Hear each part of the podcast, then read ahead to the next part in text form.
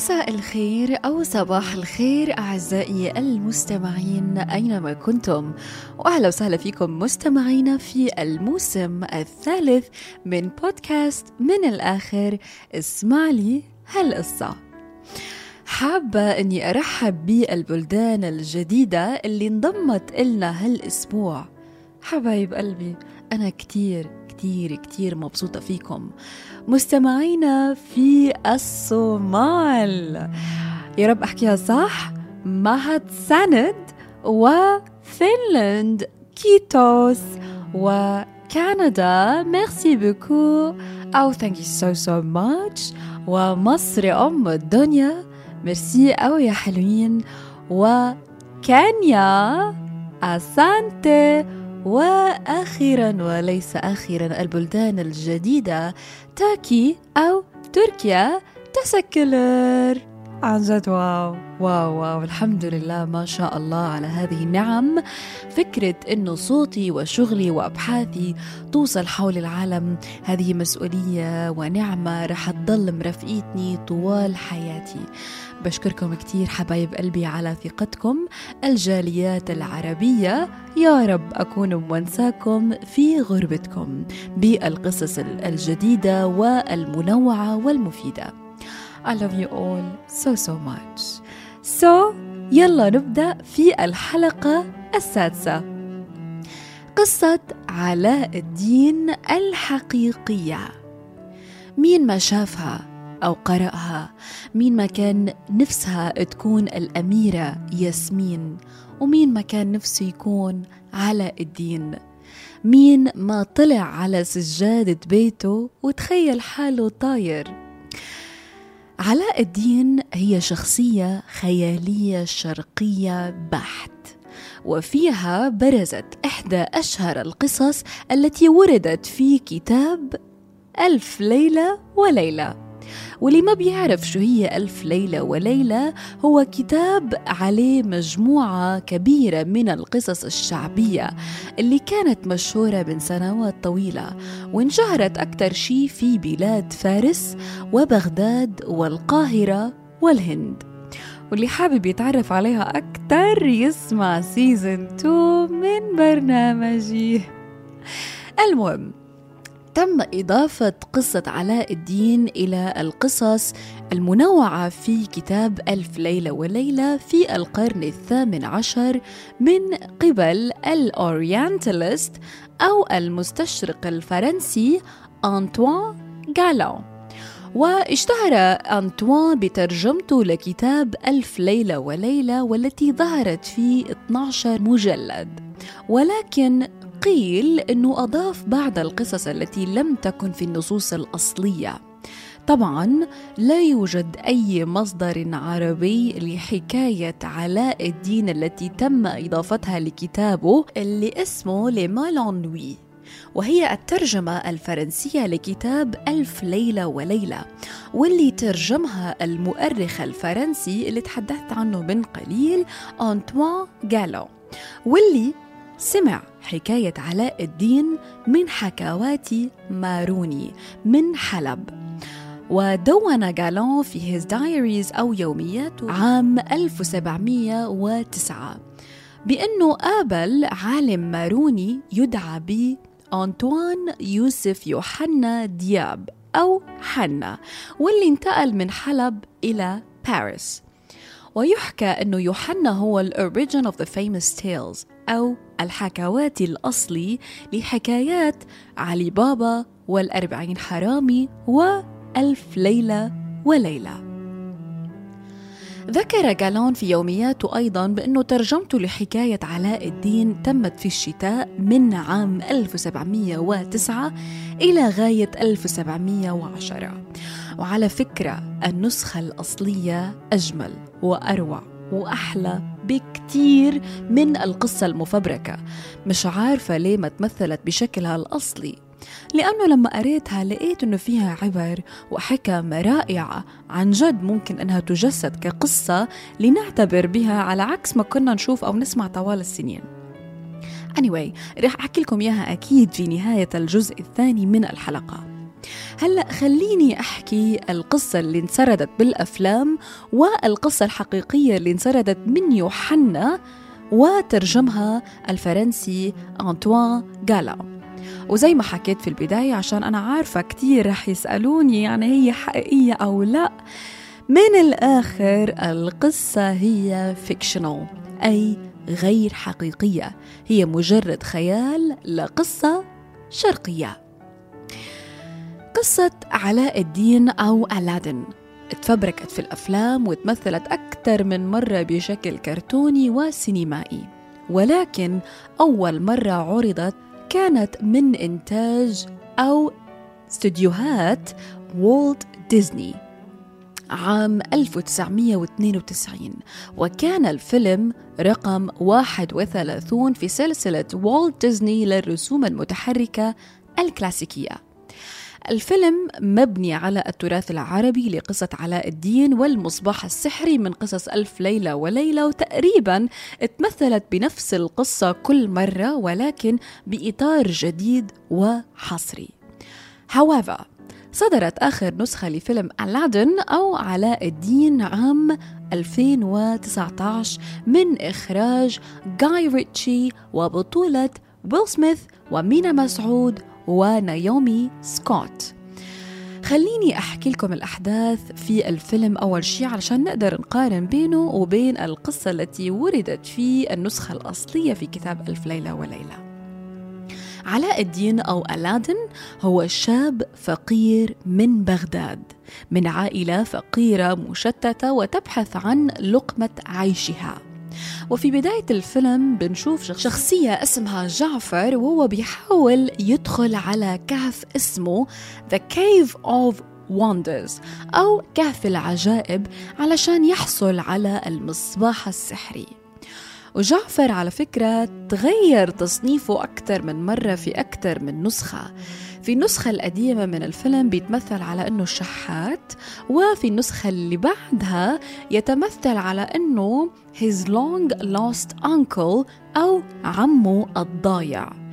وكان بيعيش علاء الدين الشاب المحبوب في الفيلم في مدينة اسمها أجربا side note أنا لما شفت الفيلم ما فهمت وين أجربا ولا مرة سمعت فيها فقررت أعمل بحث على السريع واللي فهمته إنه هي مدينة ليس لها أي موقع جيوغرافي على الإطلاق.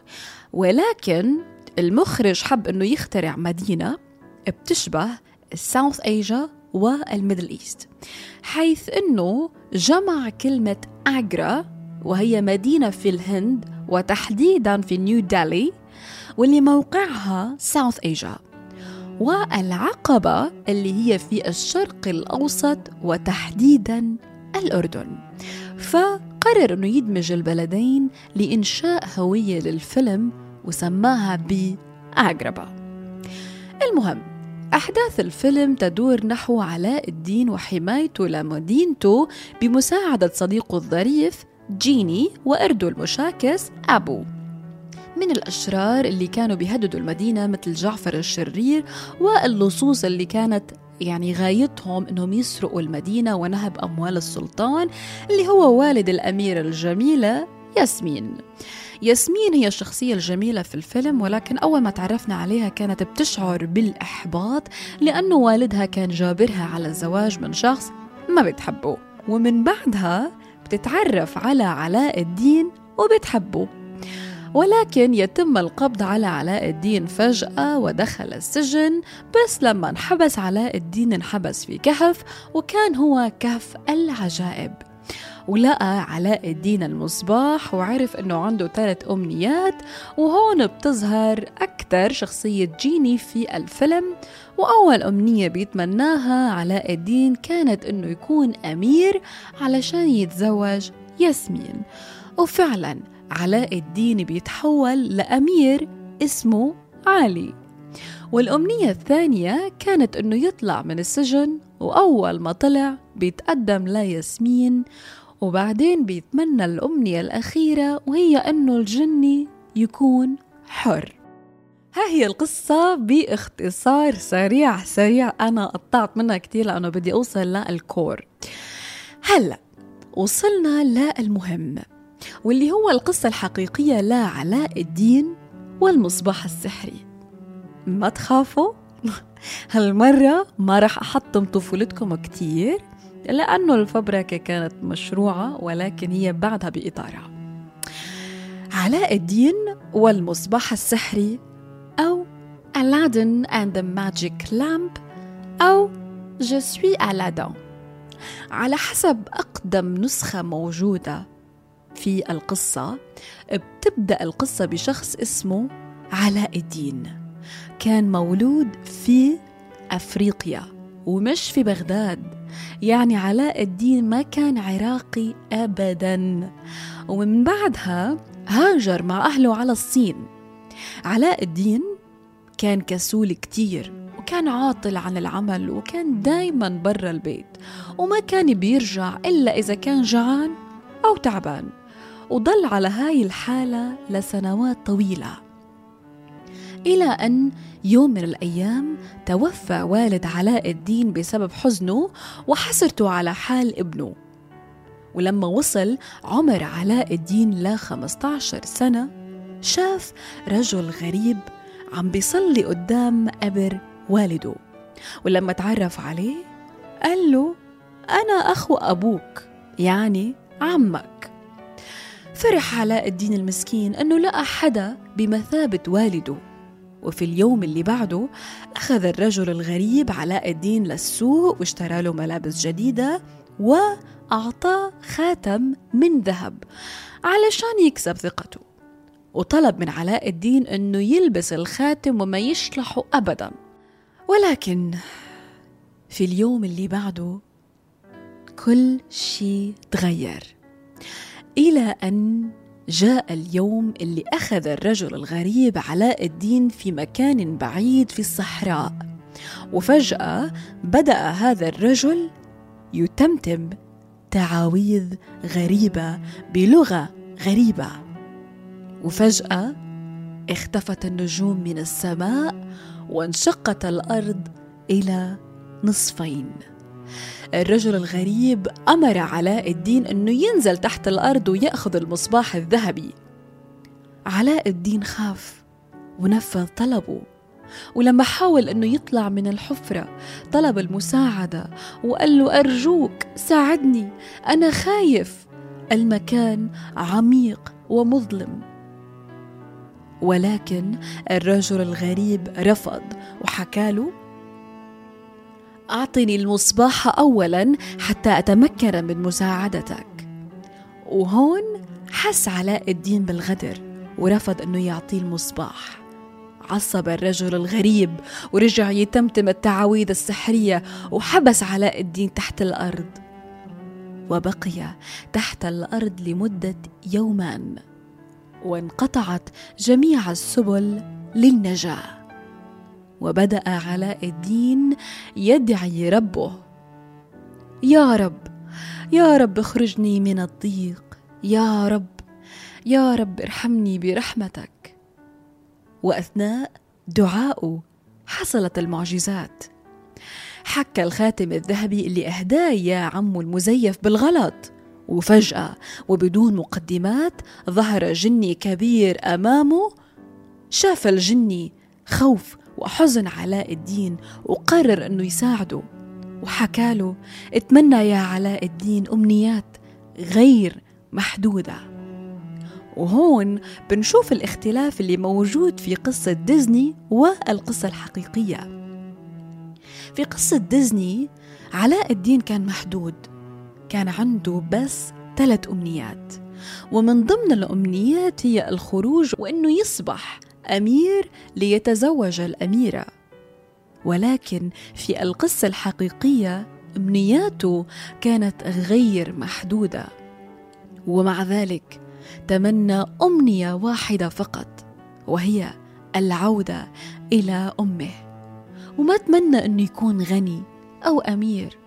وإذ بعلاء الدين بيطلع من الحفرة وبيروح على بيته وبيلاقي حاله غني وبيلاقي فيه خدم ومجوهرات ومال وعز وكأنه في النسخة القديمة في رسالة مبطنة ألا وهي القناعة.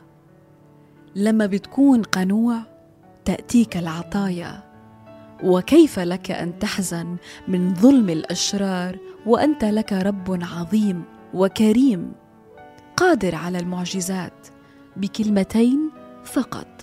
كن فيكون. ما بعرف ليه ما تمثلت هذه القصة الحقيقية في الأفلام. لعل وعسى كانت رسالتها أوضح وأثمن وأجمل بكثير من أنها تكون محدودة. ولكن المخرج عايز كده. انتظروني في الجزء الأخير من قصة علاء الدين الحقيقية. أنا آسفة جدا الوقت مش سيعني. رح أعملها على جزئين بإذن الله ورح نشوف المعجزات الأعظم التي لم تذكر في الأفلام. الأربعاء القادم الساعة السابعة مساء بتوقيت أبو ظبي.